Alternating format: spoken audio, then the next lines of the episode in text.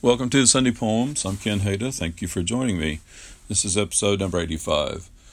Well, today is Mother's Day, and uh, so I'm going to read some poems uh, with mothers as the topic. I'm going to start with a grandmother poem, however. There are some smart aleck critics who say you shouldn't write about grandmas, but they're insane. Um, this poem is titled Dressing Catfish, and uh, as you'll see, the poem's A lot, about a lot more than just catfish. It's about strength and tenderness. Dressing catfish. Grandma used to dress catfish. That's how she said it. Her large calloused hands gripped pliers and the head and pulled tightly in opposite directions until the skin grudgingly yielded to her strength. Then she grabbed her butcher knife, the one she used to dress chickens. That's how she said it. And slit the belly and circumspectly fingered out entrails under a running spigot before finally chopping off the head. Those virile hands of death held slippery victims firm. Those same hands that felt my fevered forehead and touched my sunburned shoulders.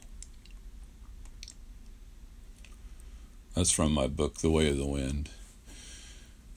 Next poem is titled Lesson by Ellen Bryant Voigt. I remember studying this in a class with my students, and it is, of course, such a powerful poem, and it has a great impact on students. And it's uh, the scene is a mother and a daughter in a very intimate situation. Lesson by Ellen Bryant Voigt. Whenever my mother, who taught small children for forty years, asked a question, she already knew the answer. Would you like to meant you would. Shall we was another. And don't you think, as in don't you think it's time you cut your hair? So when in the bare room in the strict bed she said, you want to see? Her hands were busy at her neckline, untying the robe, not looking down at it, stitches bristling where the breast had been, but straight at me. I did what I always did, not weep. She never wept, and made my face a kindly whitewashed wall so she could write again whatever she wanted there. The next two poems come from my two thousand seventeen collection, Bring an Extra Mule.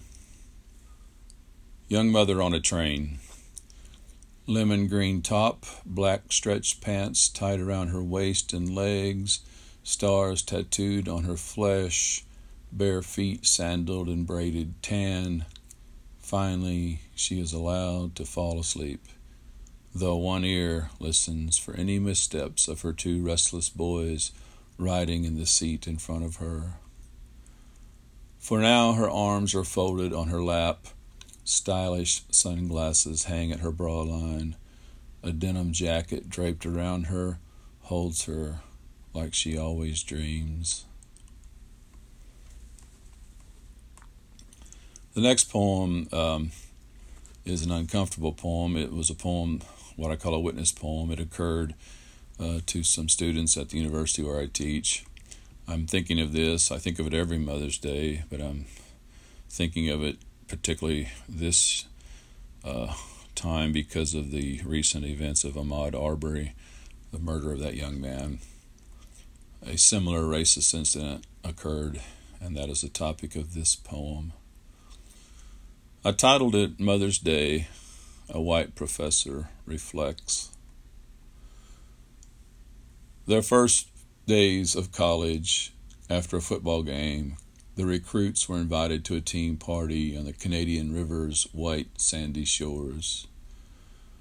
I never met the mother of the one murdered that night by a racist trying to own a river. I heard the testimony of another after her son was confined to a wheelchair for life. Her graciousness confounds me. The best friend of the murder victim was in my class. He witnessed that night. In an essay, he quoted some of the last words his friend ever spoke. Man, look at those stars. We don't see stars like that back home. Will water lapping the riverbank expunge that bloody night? It will take a lot of water. Those, st- those same stars hang above us all. And I'll conclude the program today with a recent poem I just wrote. I was going to dedicate it to mothers that I know in my circle and that I'm close to, or uh, but hopefully it speaks universally to mothers everywhere. It's called Let Mothers Sing.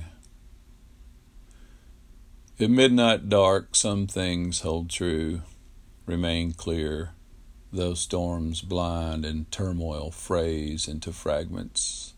A mother's song may be heard despite darkness, a faith undaunted. Her heart only moves closer to the soul of a child, claiming a bond with courageous melodies only she could truly know, soft rhythms beating with certainty, never giving up the hope of daylight. So thank you for listening to the program. Thank you for participating. If you enjoy the program, please spread the word to your friends. Until next week, I'm Ken Hada with the Sunday Poems.